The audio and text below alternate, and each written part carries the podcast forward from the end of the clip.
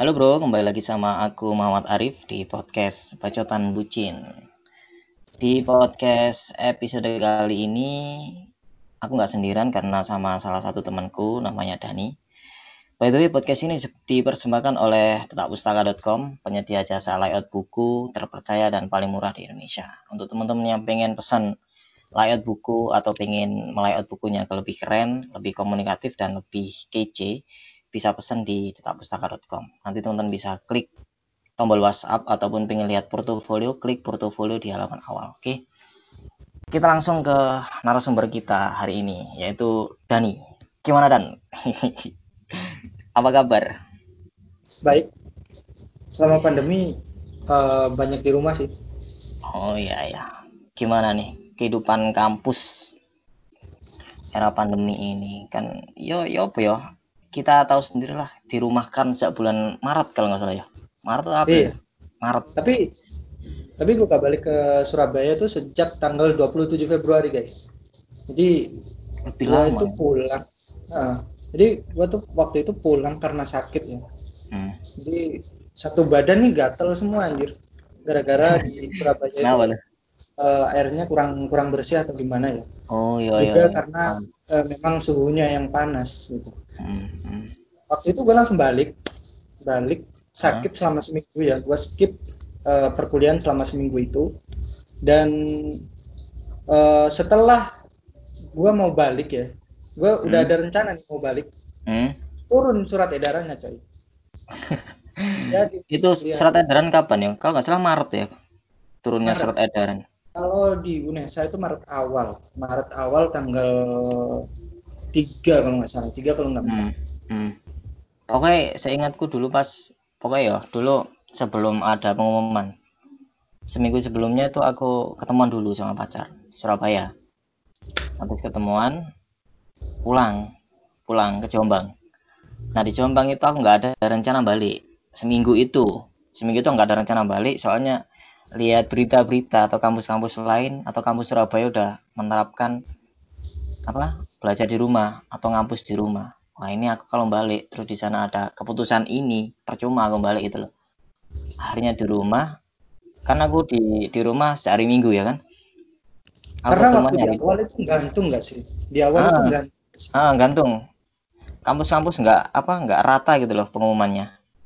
Jadi mending aku di rumah dan alhasil hari Kamis hari Kamis pengumuman eh pengumumannya hari Rabu terus hari Kamis itu mulai kampus itu mulai agak dibersihkan.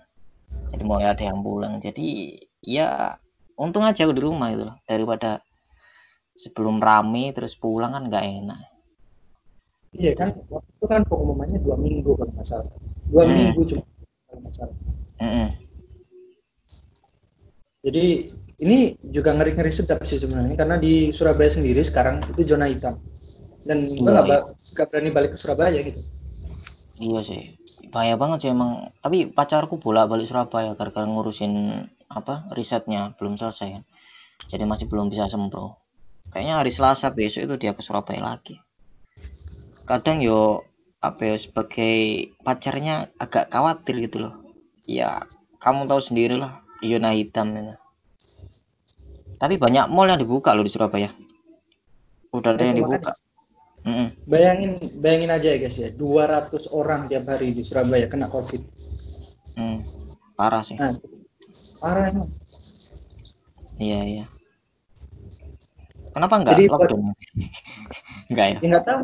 Enggak, enggak Jadi buat teman-teman yang berada di kawasan Surabaya dan dan sekitarnya, gue saranin kalian tetap stay home aja, jangan pada keluar rumah anjir Terus nah, uh, kalau benar-benar mau keluar rumah itu pakai masker.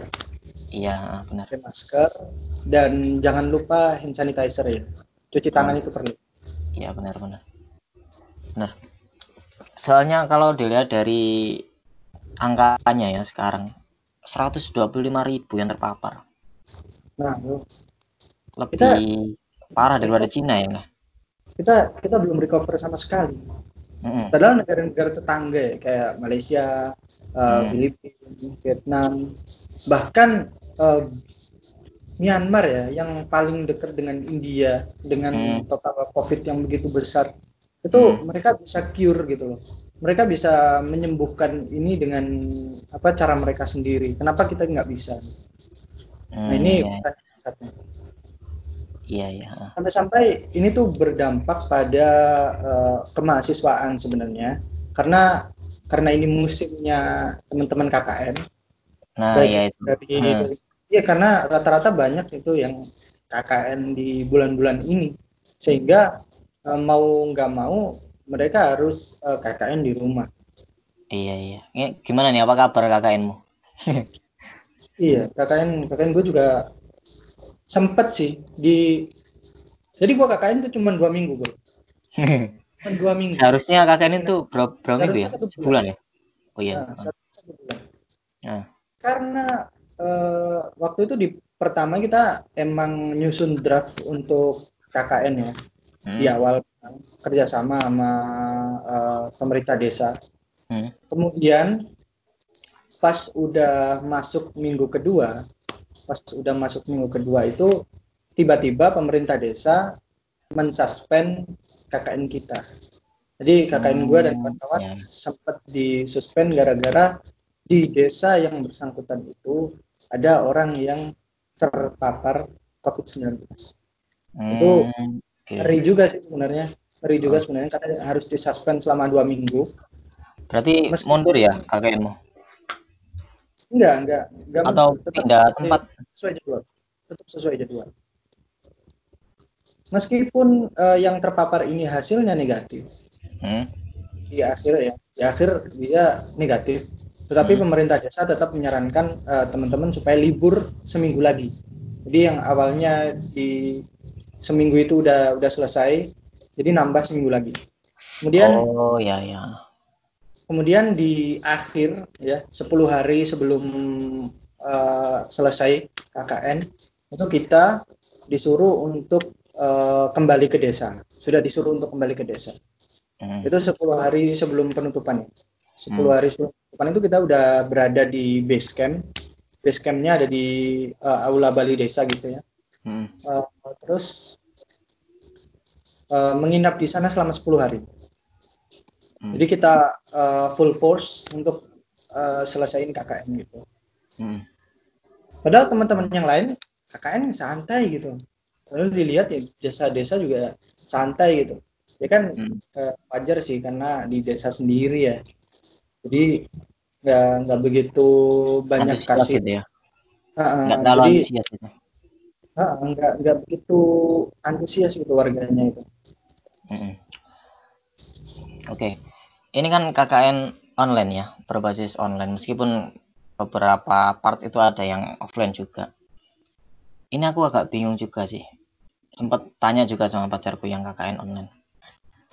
Gimana caranya kita menyampaikan apa ya proker kita kepada masyarakat desa? Ya, ini agak membingungkan sih menurutku. Gimana cara kita menyampaikan agar orang desa ini ngeh gitu loh sama proker kita dan broker kita setidaknya bisa jalan lah gimana tuh harus lewat Google Meet atau Skype atau gimana Enggak. kalau temanku yang ada di Surabaya ya guys kalau hmm. temanku yang ada di Surabaya mereka itu bikin spanduk gede-gedean hmm. spanduk gede-gedean pamflet gede-gedean banner juga gede-gedean hmm. jadi mereka itu benar-benar mengkampanyekan uh, bahaya COVID-19 ini pada masyarakat ada juga yang pakai toa gitu loh. Jadi dia hmm. keliling keliling di desa itu pakai toa. Jadi untuk hmm, memperingatkan desa terhadap COVID-19 itu. Berarti dia nggak online ya? kontak offline ya? tanpa melakukan iya offline dia guys. Hmm, ya, jadi ya, ya. kontak fisik.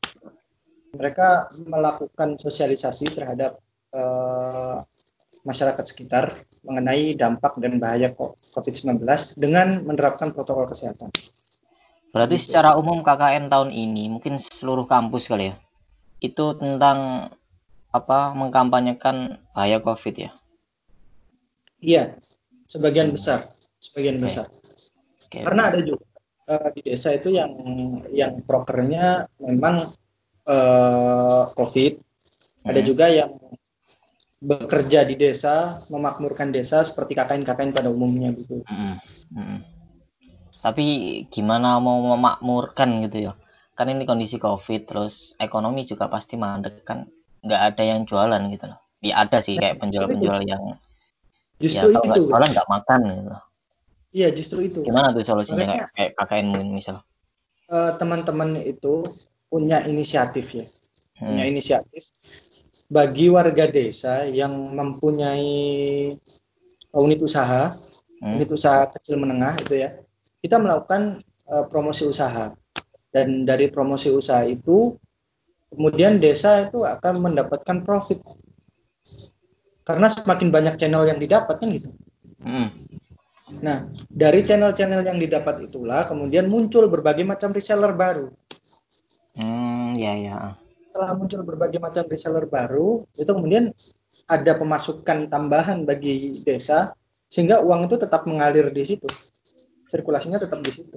Hmm, oke oke oke.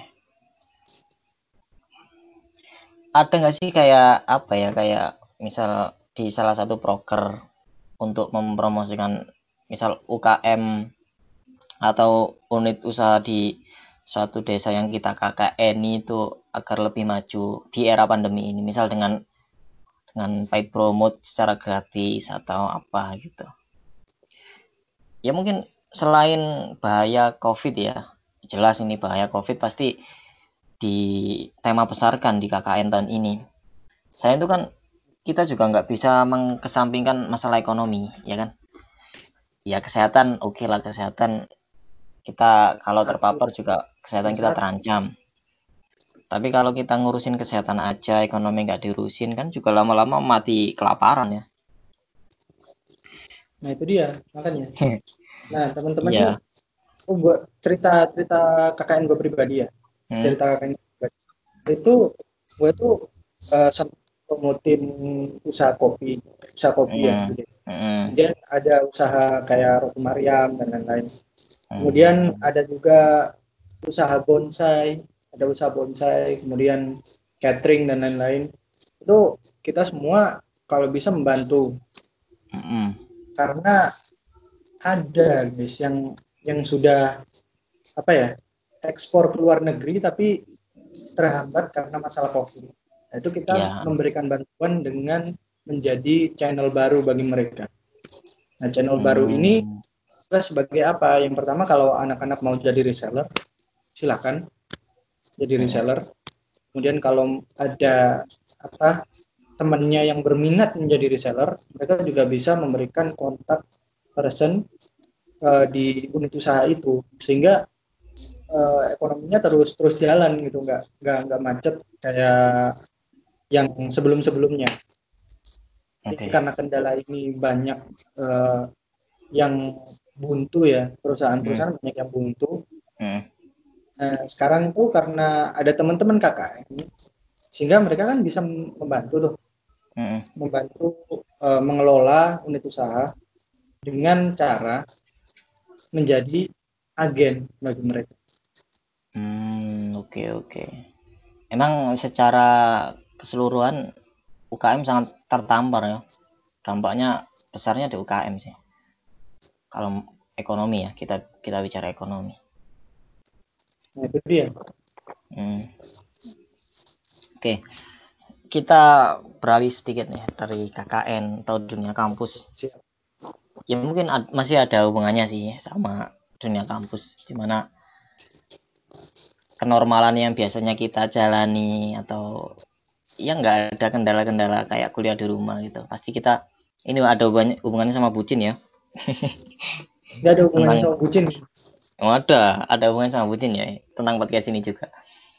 Wah, pasti okay, okay. Uh, eh, pasti dengan tidak kuliah ataupun dengan tidak tidak bebas keluar rumah nggak bisa ketemuan dong ya? Iya. Iya nggak bisa ketemuan ya? Iya nggak bisa ketemuan ya? Susah. Mau ketemuan itu. Meskipun kalau dipaksakan bisa sih sebenarnya iya, tapi takut takut sendiri. Kita mau ngeband juga nggak jadi kemarin. Iya kita ngeband juga nggak jadi. Dulu dulu pas kamu ngajak itu April. itu aku di rumah itu. Nggak bisa nggak berani juga keluar.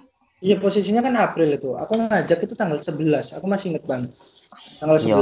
aku ngajak. Uh, Ayo, Ka kamu di mana itu? Aku di Surabaya posisinya waktu itu.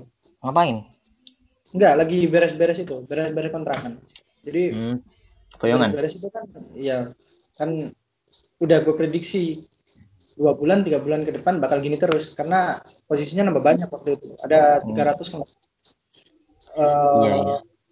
kemudian gue ada inisiatif kan nelpon si ah. Agus ah. ayo ngeband gitu Arif ah. gimana ya barulah gitu ternyata dia udah ada di rumah guys carry iya. Padahal chat iya, AA juga siap sebenarnya dia. Cuman tinggal tinggal situ aja.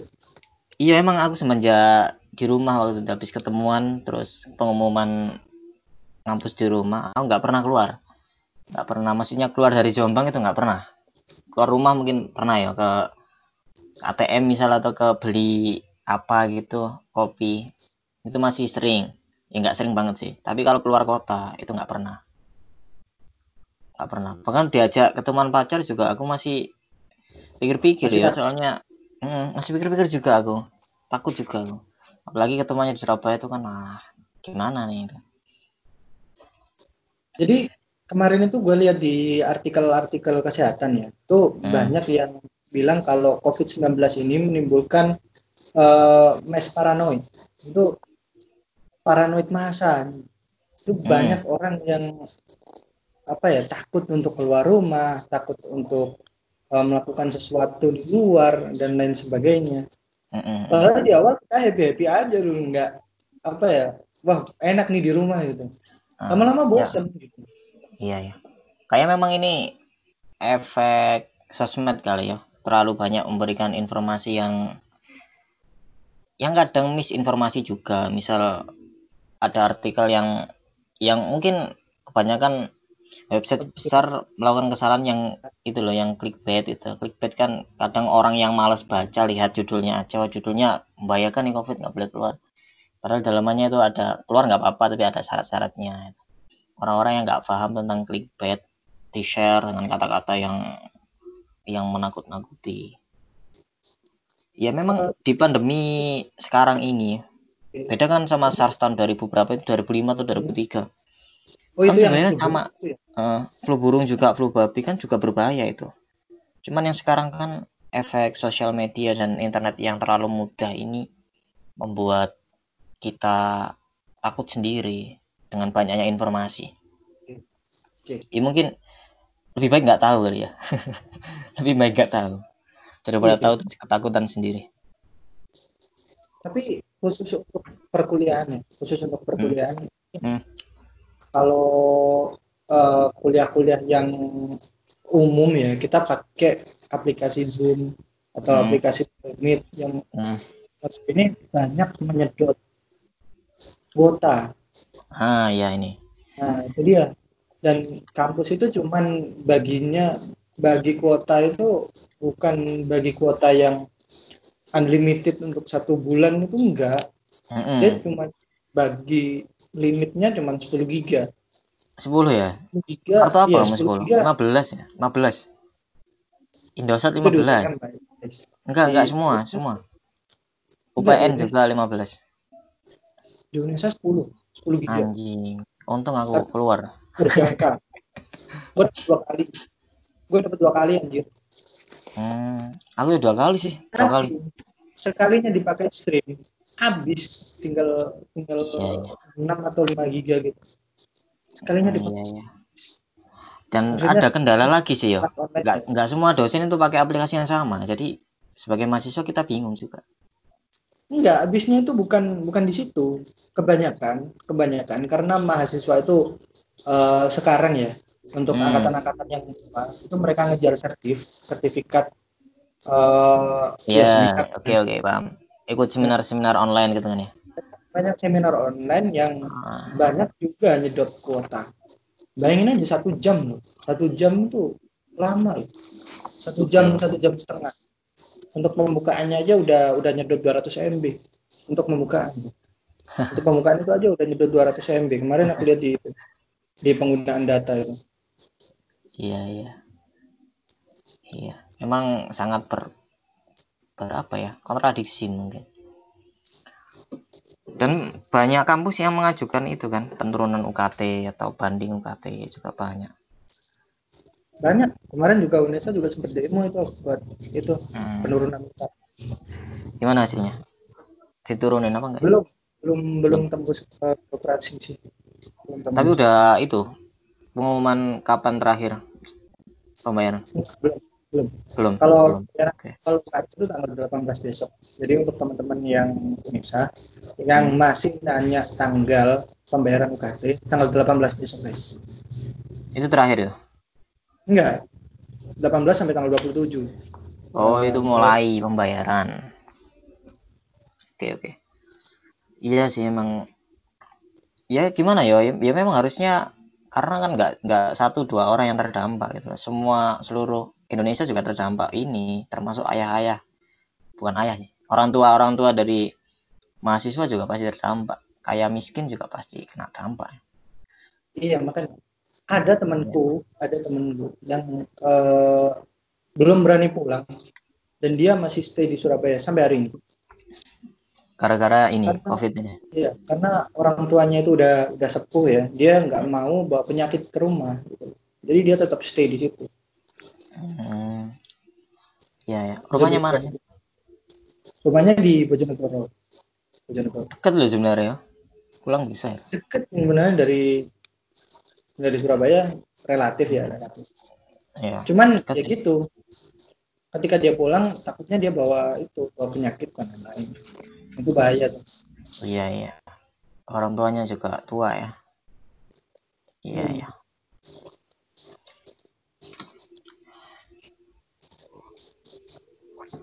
Gimana nih? Nggak pernah keluar bosen apa enggak di rumah? Gue terakhir keluar kota itu ke Malang. Ke Malang. Kapan? Kapan? Dua hari yang lalu. Dua hari yang lalu. Ngapain ke Malang jadi ada orang itu pesen apel gitu ya hmm. gua jadi mau nggak mau harus pergi ke Malang karena oh. cari apel yang bagus sana kan hmm. ada orang mau nikah sih di sini bikin hmm. hmm.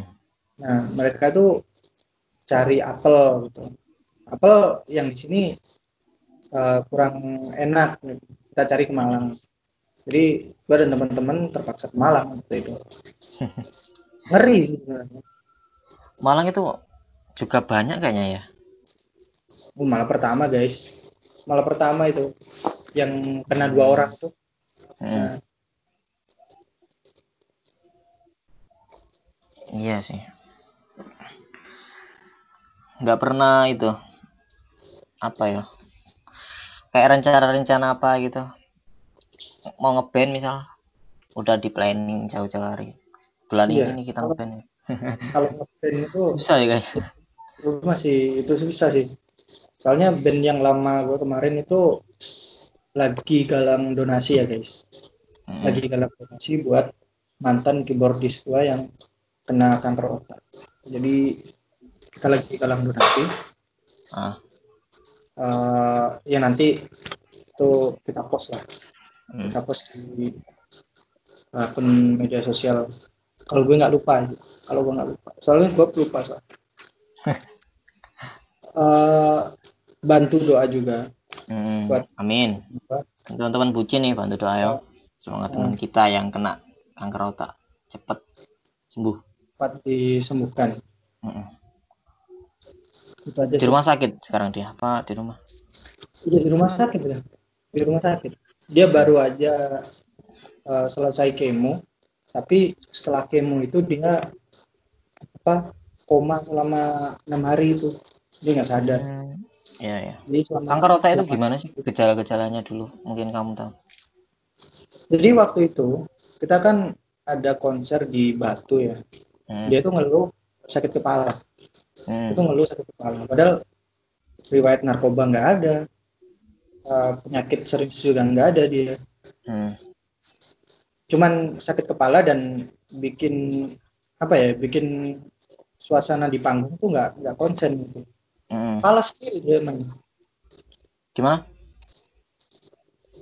kemudian uh, kita saranin dia buat istirahat oh, oke okay. istirahat kita lanjut tur tanpa dia dua minggu setelah itu dia di itu di scan laboratorium. Hmm. dan hasilnya dia kena kanker otak stadium 3 oh. kanker otak. Kanker otak itu selalu itu ya apa pusing-pusing gitu ya? Iya dan gue sendiri nggak tahu gejala-gejala awalnya karena emang nggak ngerasain. Naujubillah yang memang ngerasain. Semoga aja enggak hmm, ya semoga jangan soalnya aku juga sering pusing juga sih. Kemarin ke dokter itu aku bilang pusing muter-muter gitu. Vertigo gitu iya kan kalau pusing kan banyak tuh versinya tuh. Ada karena pusing karena fever panas ya. Ada yang pusing karena uh, vertigo dan lain-lain. Iya sih, kalau kanker tuh udah apa ya, udah bahaya banget ya. Dan itu apa ya, mematikan kalau menurutku ya. Iya kanker. Iya, lagi otak ya. Yes. Otak lagi. Otak. Bahkan otak. sekarang dia tuh dia tuh kesulitan buat ngobrol. Kesulitan sekarang. Nggak bisa ngobrol. Enggak, kalau kalau ngobrol dia cuma jawab ya enggak, ya enggak gitu doang. Hmm jadi mempengaruhi itu ya mempengaruhi yang lain ya kalau kena kanker itu iya. apalagi kanker otak ya jadi setelah ah, ya. setelah setelah diangkat itu kan kan sempat diangkat sih waktu itu sempat diangkat mm -hmm. hilang dia dia boleh pulang kemo lagi empat bulan itu tumbuh lagi dia kankernya makin mm. sampai uh, apa ya kayak memutus saraf buat ngobrol gitu. Hmm, gitu dia ya. tuh sebenarnya bisa ototnya kuat buat ngobrol cuman apa ya dia cuman bisa ngomong ya apa enggak doang oke oke kalau ini aku baca di goodoctor.id ini gejala kanker otak ya ini sakit kepala parah dia pernah kejang Uh, Alhamdulillah belum pernah lihat dia kejang. Belum pernah ya. Saya Ngeri juga ya lihat orang kejang ya. Apa? Ngeri juga lihat orang kejang. Iya ngeri juga lihat lihat orang kejang karena dulu ya pas SMA itu ada temen gua kesurupan gitu ya. Ngeri lihat lihat hmm. orang kesurupan gitu kejang-kejang gue jadi ngeri. Ini terus ada perubahan mood atau kepribadian jadi moodnya sering enggak, berubah kepribadiannya sering berubah kalau itu enggak terus ini kehilangan memori. Iya kalau kalau dia ini. kehilangan memori ya kalau iya kehilangan memori ya karena oh. dia tuh sering sering lupa waktu latihan gitu. Hmm, gitu ya. Dia baru ngeh itu pas di telepon pas di telepon itu latihan guys gitu. Baru dia ngeh oh iya hari ini latihan. Baru berangkat. Seringnya di situ. Oke. Terus ini keke sering kelelahan, bener kelelahan. Ya kalau kelelahan semuanya pasti ya. Iya, ya. depresi. Ya mungkin depresi gitu karena muntah, uh, kesemutan, kesemutan tangan dan kaki. Iya mungkin ya, tapi dia nggak pernah cerita tuh, nggak pernah cerita. Tuh. Tapi dia dia sering ngebasin tangan gitu, kayak apa? ya ngebasin tangan aja hmm gitu ya. Mungkin oh, ya, ya. Hmm. penyebab kanker otak apa ya sih kak browsing. Kok jadi bahas kesehatan ini? Jadi, jadi bahas kesehatan kita. Terus nggak apa-apa nggak apa-apa. Menarik. Ya tapi juga belajar kayak gini sih nggak apa-apa pasti soalnya apa ya pusing kan hampir semua orang pasti pernah merasakan pusing. Pasti pasti. Apalagi kemarin minggu kemarin kayaknya dan. Ya aku itu bangun pagi kan. Kepala aku itu pusing pusing banget. Terus perutku sakit. Perutku mual. Sakit lah pokoknya kayak emah gitu. Hamil nah, lo hmm? enggak tak buat berdiri. Muter. Kayak muter gitu loh nggak bisa berdiri aku jadi buat berdiri tuh makin mual. Pernah nggak kamu ngerasain kayak gitu? Enggak belum pernah. Belum pernah. Nah aku buat berdiri tuh rasanya lebih mual. Terus aku kayak agak gitu ya, ya. kepala itu berat. Berdiri itu berat. Berat kayak muter jadi kayak muter-muter gitu. Tapi kalau gue ya berdiri dengan kepala yang masih berat tuh pernah. Cuman nggak mual iya. Terus aku browsing browsing itu vertigo katanya. Vertigo terus aku coba terus dikasih ikut dokternya terus apa tekanan darah diukur. Siapa tahu darahnya ketinggian itu soalnya kan habis apa idul adha. Makan hmm. kambing. Pikiran awalku memang kalau nggak vertigo ya gara-gara darah ya mungkin aja darah udah uh, darahku udah mulai stabil. Soalnya aku pas ke dokter itu nggak terlalu udah nggak terlalu muter. Jadi mungkin tekanan darahku udah turun. Mungkin ya. Soalnya sampai tapi, sekarang juga kadang masih pusing sih aku. Tapi alhamdulillah sekarang gitu. tapi alhamdulillah sekarang oke. Okay apa masih ada gejala-gejala gitu sekarang masih agak pusing sih aku kayak gini masih nggak nggak pusing sih kayak muter gitu loh. Rasanya kayak mual muter. Tapi dikit sih ini dikit.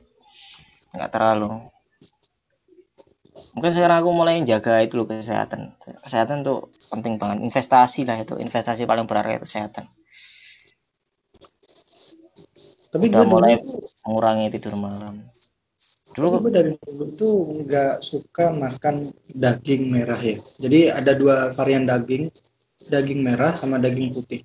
Tahu kan? Hmm. Daging merah itu sapi, kambing, dan lain-lain. Nah, gue nggak makan itu. Karena gue ngeri bapak, bapak gue kena kolesterol masalah. Hmm. Kalau makan, kalau makan itu, nah, udah kena yang kedua baunya baunya nggak suka baunya nggak suka beneran jadi kalau kalau kalau teman-teman punya ya teman-teman banyak. Kan ada beberapa varian sate tuh ada sate ayam ada sate kambing ya kan? Hmm. ada juga sate yang itu pakai bawang itu kan. Ya itu makan yang ayam daging yang putih. Iya iya sih enak enak ayam sih. Aku juga nggak suka daging, daging, karena daging-daging merah itu apa ya ngeri gitu loh. Hmm, banyak iya banyak banyak mengandung penyakit sih meskipun proteinnya tinggi meskipun proteinnya tinggi. Iya sih. Ya aku habis makan itu sampai sekarang kayak agak gimana gitu.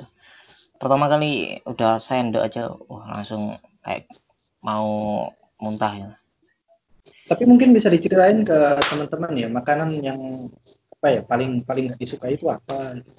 Iya. Kalau nggak suka mending nggak usah. Nggak usah nyoba lah kalau nggak suka ya udah nggak usah nyoba. nggak usah coba-coba. Karena orang tuh punya selera selera masing-masing. Iya. Ini masalah kesehatan ya nah, masalah masalah kesehatan, kesehatan. coba masalah masalah kesehatan. Kalau jangan sakit, lupa ya guys. Gimana? Jangan lupa ya guys, sering konsumsi buah dan sayur selama pandemi. Hmm. Sering konsumsi buah dan sayur. Dicuci bersih, habis itu diolah dengan baik, itu jadinya akan sehat. Benar. Yang penting sih jaga kesehatan ya di era pandemi ini, karena saat ini itu sih yang paling berharga kesehatan. Oh iya, sering-sering minum vitamin guys. Sering-sering hmm. minum vitamin Oke oke. Sering-sering berjemur dan olahraga. Iya, siap. Karena kebanyakan orang-orang di masa pandemi ini kebanyakan mager. Iya iya benar. Banyak banyak orang mager dan jarang berolahraga. Olahraga pun dia pakai sepeda anjir keluar keluar. iya. Kan, kan sekarang harga sepeda naik loh. Harga sepeda naik. Iya gila. beli 6 juta anjir beli 6 juta buat sepeda itu dapat motor Astrea Grand itu dapat dua dua kalau nggak tiga harganya segitu. iya sih. Emang daerah sekarang ini olahraga ya. Salah satu salah satu kunci agar kita tetap sehat. Mungkin karena faktor historis juga kali. Mm -mm, benar. Kita kita dijajah Belanda dan Belanda itu merupakan negara yang minim polusi di dunia. Negara yeah. yang iya. minim polusi. Karena hampir semua warga negaranya kalau nggak pakai kano perahu itu ya. Dia uh, pakai sepeda. Sepeda iya. Kayaknya sampai sekarang sih budaya pakai sepeda di Belanda itu masih masih ada. Masih ada. Mm. ya kita menerapkannya baru sekarang aja. Dulu kan sosokan pakai motor pakai mobil. Mm. kita nggak mau capek. besar. Ya kayaknya pandemi ini kita diingatkan gitu kalau kesehatan itu penting ya sisa ya mungkin itu dampak positifnya ya dampak positif pandemi ini. Kita diingatkan kembali kalau kesehatan itu sangat penting. Itu dia kesehatan, kesehatan, kesehatan itu mahal juga. Biaya dokter itu mahal. Iya biaya dokter itu mahal. Jangan coba-coba sakit. Temanku kemarin itu dia ngadain rapid test. Hmm. tahu nggak biayanya berapa itu 150 guys. 150, 150 juta. Ribu anjir oh ribu. Kira juta itu mahal banget. Itu nggak tahu pakai pakai swab apa enggak ya. Mungkin teman-teman uh, bacotan bucin nanti silakan uh, berpendapat sendiri mengenai hmm. ini. Ya. karena kita sama-sama tahu coy di diapain aja di rumah sakit itu di, diapain aja. Uh. kan nggak tahu.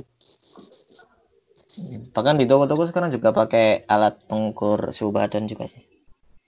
Itu apa termogan ya namanya ya. Oh, termogan.